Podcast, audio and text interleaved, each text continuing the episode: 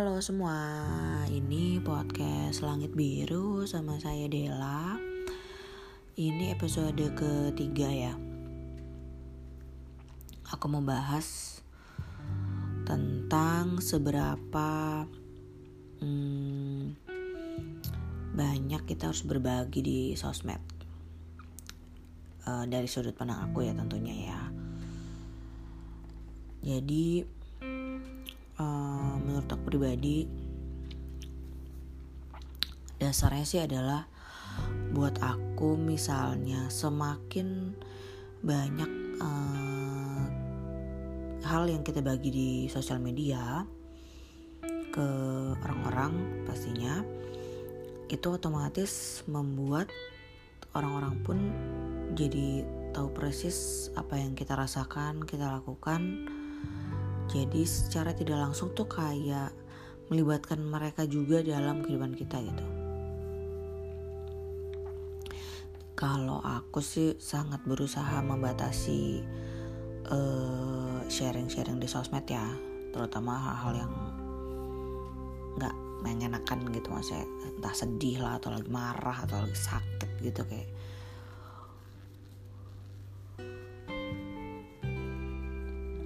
paling yang kecil-kecil aja. Tapi kalau yang kayak hal-hal yang cukup serius gitu misalnya masalah apa yang cukup penting atau kritis gitu sih justru nggak nggak mau terlalu banyak sharing ya.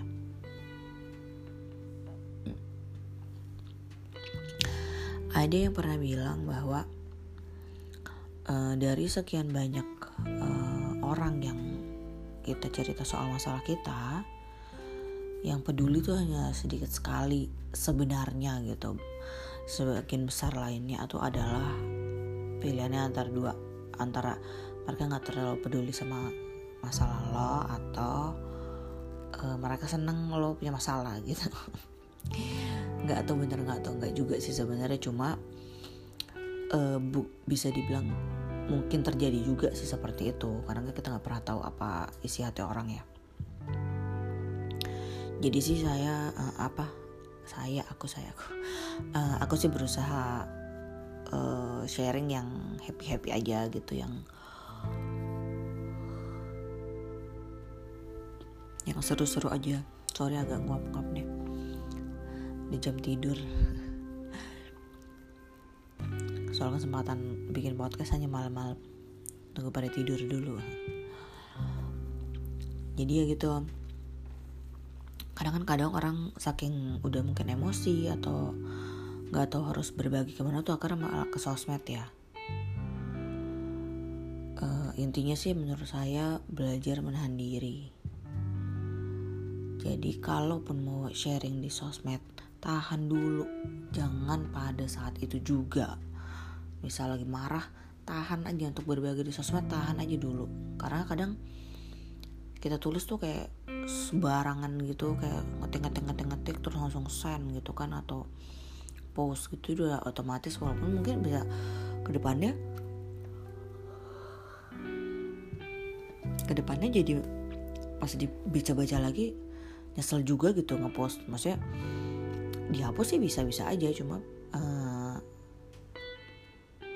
pastinya kan udah udah sempat kebaca lah untuk beberapa orang dan mungkin juga ada ada apa ya ada imbasnya juga ke beberapa orang yang udah baca itu gitu.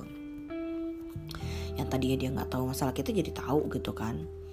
Kadang kan juga nggak nggak semua orang juga perlu tahu masalah kita. Toh juga kalau kita nggak cerita mereka juga nggak tahu gitu kan.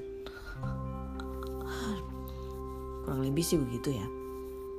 Uh, kebetulan juga saya bersama maksudnya uh, hidup lama dengan uh, tipe orang yang um, cukup tertutup gitu untuk untuk berbagi berbagi ke keluar gitu. Saya yang apa aku yang udah cukup membatasi sharingan di sosmed aja masih lumayan suka sharing dibanding suami saya gitu.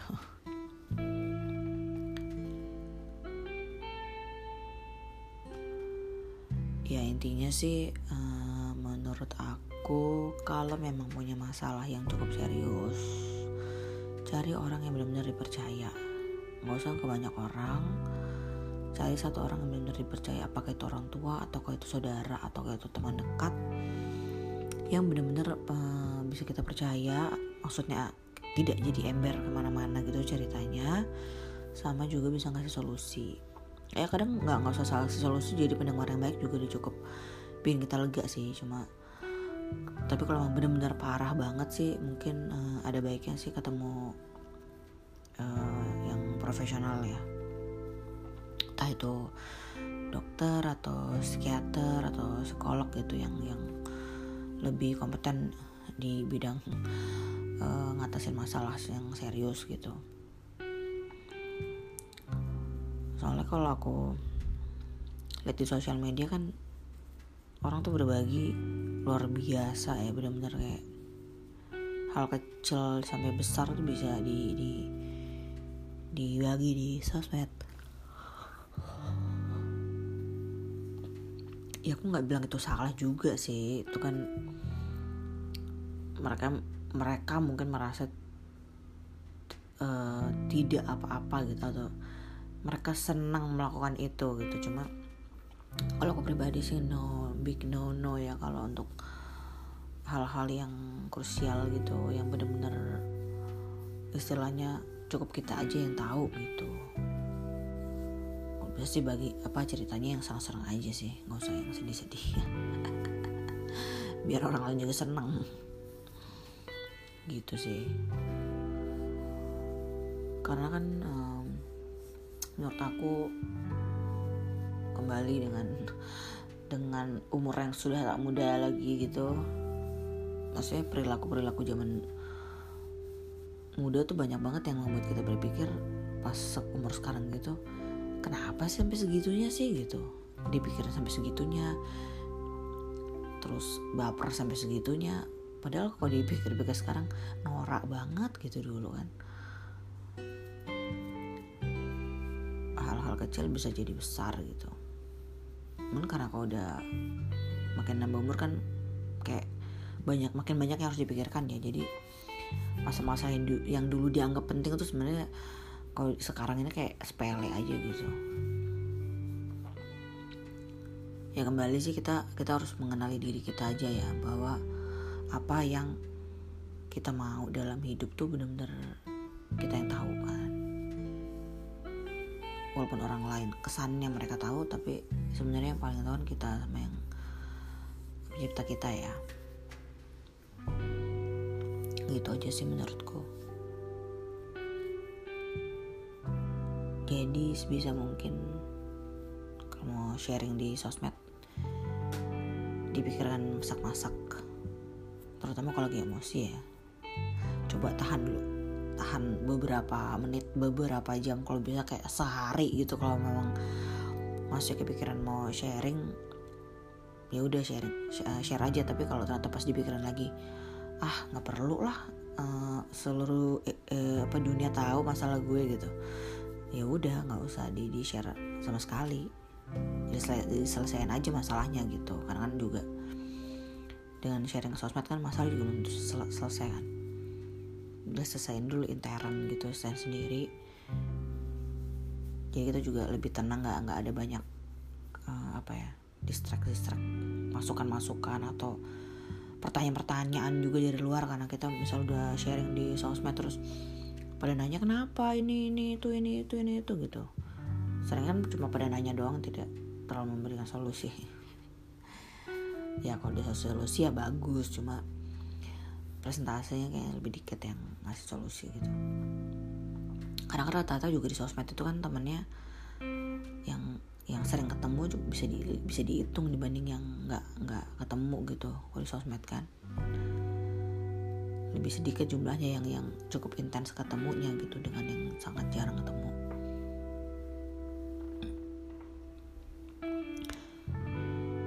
Ya gitu aja sih untuk kali ini. Semoga bermanfaat ya. Makasih udah mau dengerin. Bye bye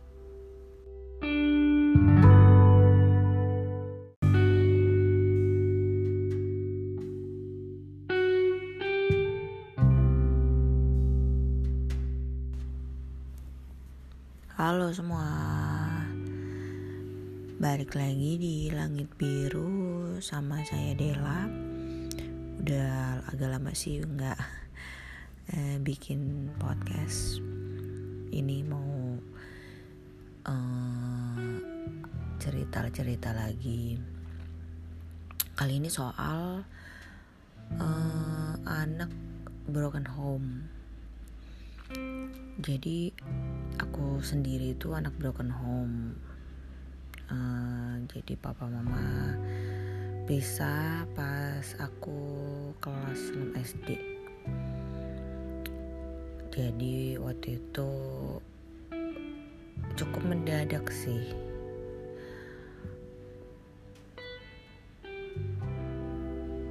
Kejadiannya tuh kayak kita nggak tahu tiba-tiba kita dibawa pergi sama mama. Terus kayak berapa hari kemudian dijemput papa. Terus proses cerai aja kita diajak ke persidangan tapi maksudnya ke pengadilan tapi nggak masuk sih cuma di parkiran aja. Tapi ingat banget sih nunggu di parkiran gitu tapi pada saat itu aku kan berdua sama adik adik cewek. Cuma berdua doang bersaudara. Uh, itu pada saat itu sih aku sudah memutuskan kalau mau ikut papa. Karena pada saat itu ngerasa uh, mama bukan di pihak yang benar gitu. Tapi ya makin ke sini masih semua sebab akibat lah. Papa juga pasti ada andil juga mama juga gitu. Jadi nggak nggak mereka nggak bisa mempertahankan pernikahannya gitu. Aku nggak nggak bisa ngasih tau detail penyebabnya sih. Cuma yang mau aku garis bawahin walaupun kejadiannya itu mendadak dalam arti kata kita tuh nggak tahu mereka ada rencana untuk bercerai atau ada omongan papa mama mau cerai ya mau pisah ya kalian mau ikut siapa? Gitu nggak ada sama sekali. Jadi uh, secara pengadilan akhirnya diputuskan uh, aku sama adikku ikut papa. Walaupun pada kenyataannya berapa tahun kemudian dari ribut-ribut lagi adikku ikut mama aku tetap ikut papa dari waktu itu sampai detik ini hitungannya gitu ya. Nah eh, jadi selama papa mama nikah itu ya sekitar 13 tahunan gitu ya. Itu nggak pernah kita tahu anak-anaknya nih nggak pernah tahu kalau mereka ada masalah gitu. Mereka bisa dibilang nggak pernah berantem di depan kita papa juga nggak kasar sama mama. Kasar malah ke kita bukan kasar tapi adalah hukuman-hukuman gitu waktu kita masih kecil itu. Uh, sempet sempet sih waktu itu ada satu kejadian. Kayak papa mau kayak packing terus mau pergi gitu. Tapi lupa kenapa terus nggak jadi. Tapi nggak nggak kalau itu lagi ribut. Jadi kirain apa terus mama kayak jangan jangan pergi gitu. Cuma nggak tahu tuh masalahnya apa. Nggak nggak pernah terbahas juga sampai detik ini ya. Uh, jadi mau garis bawahin kalau dengan uh, mereka tidak pernah ribut-ribut dulu itu uh, aku sendiri tidak memiliki trauma dengan laki-laki gitu. Maksudnya uh, tetap keinginan menikah itu tetap ada. Justru lebih uh, pengen mempunyai pernikahan yang langgeng gitu. Jangan sampai uh, terjadi perpisahan seperti itu lagi gitu. Nggak mau nggak mau kejadian di diri sendiri. Jadi motivasi juga ya bersyukur banget sih uh, walaupun kejadian ya akhirnya harus berpisah tapi untuk ke kitanya hubungan tetap baik. Sama mama sempat nggak enak sih hubungannya tapi sekarang udah udah biasa aja. Udah baik-baik aja dua-duanya. Ya kalau papa ya jelas baik ya karena emang ikut papa dari dulu maksudnya sekarang udah jadi enak aja hubungannya udah udah biasa gitu walaupun udah nggak sama-sama lagi. Mereka juga udah punya keluarga masing-masing aku juga ada adik adik lain lagi dari masing-masing. Jadi sebagai orang tua menurutku kalau emang ada berantem atau cekcok dengan pasangan sih baiknya jangan di depan anak-anak mereka bukan berarti mereka nggak nggak nggak nggak boleh tahu ada nggak ada masalah. Maksudnya mm, kesannya hidup happy terus seneng terus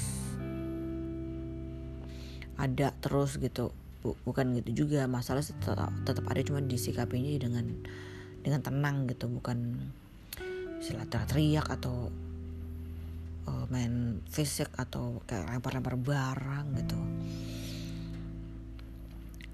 Karena kalau dari yang aku baca-baca sih emang kalau yang seperti itu yang kasar yang teriak-teriak atau ada tindakan-tindakan lain itu ke anak tuh bener-bener ngaruh untuk kehidupan dia ke depannya entah jadi takut memulai suatu hubungan atau malah melenceng atau uh, jadi ada trauma trauma tersendiri lah.